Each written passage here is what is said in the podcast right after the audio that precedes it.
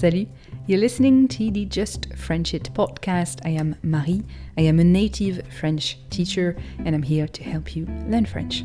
C'est parti.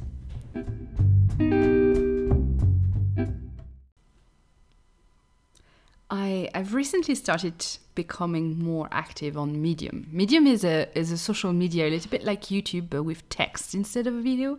And this week I I came across a few articles about French people and ugh, we need to talk about it.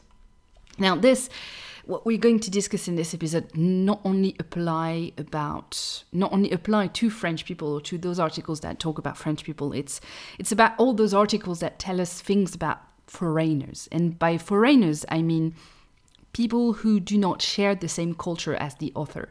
So we can even be talking about an article uh, about a spouse that is from a different nationality or the author living in a country that is not theirs or even you know something about expats. I think I think you know those those articles. They are often quite quirky, funny and maybe as someone who is curious about other countries as you are, you might have read quite a few of them, or you might want to read a few of them.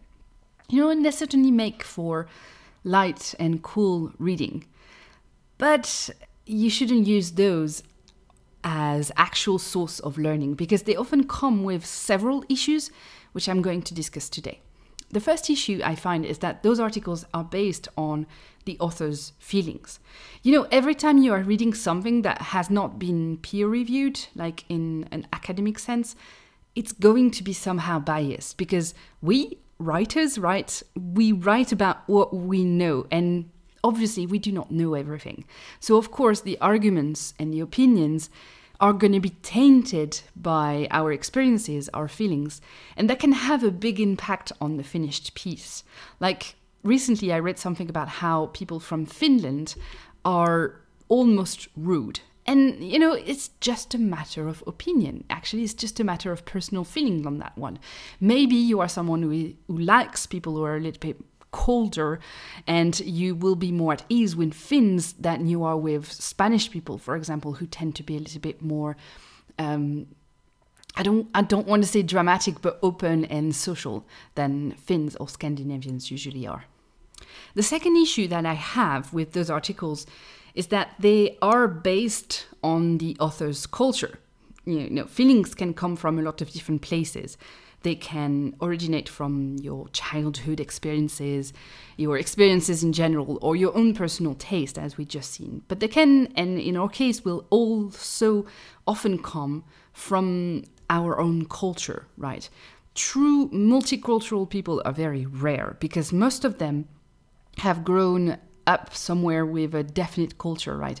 Even if they have moved to another country afterwards, or even if they have spent a big chunk of their childhood somewhere else, there is often a dominant culture in them. Or if there is not, then they are a mix, and that makes them neither one or the other culture, which can actually lead to feelings of loneliness. But I, I digress. What that means is that when you are reading a piece like Why French People Don't Get Fat, it's a reflection of a culture. Usually, in this instance, it's a reflection not of the French culture, but of the American culture of tending to be a little bit more uh, aware of people's weight. Another culture would react to this in a totally different way, right? And I'm sure you've seen those articles, right? Why French people don't get fat. They, they, well, personally, they kind of make me laugh because I'm French and I'm fat.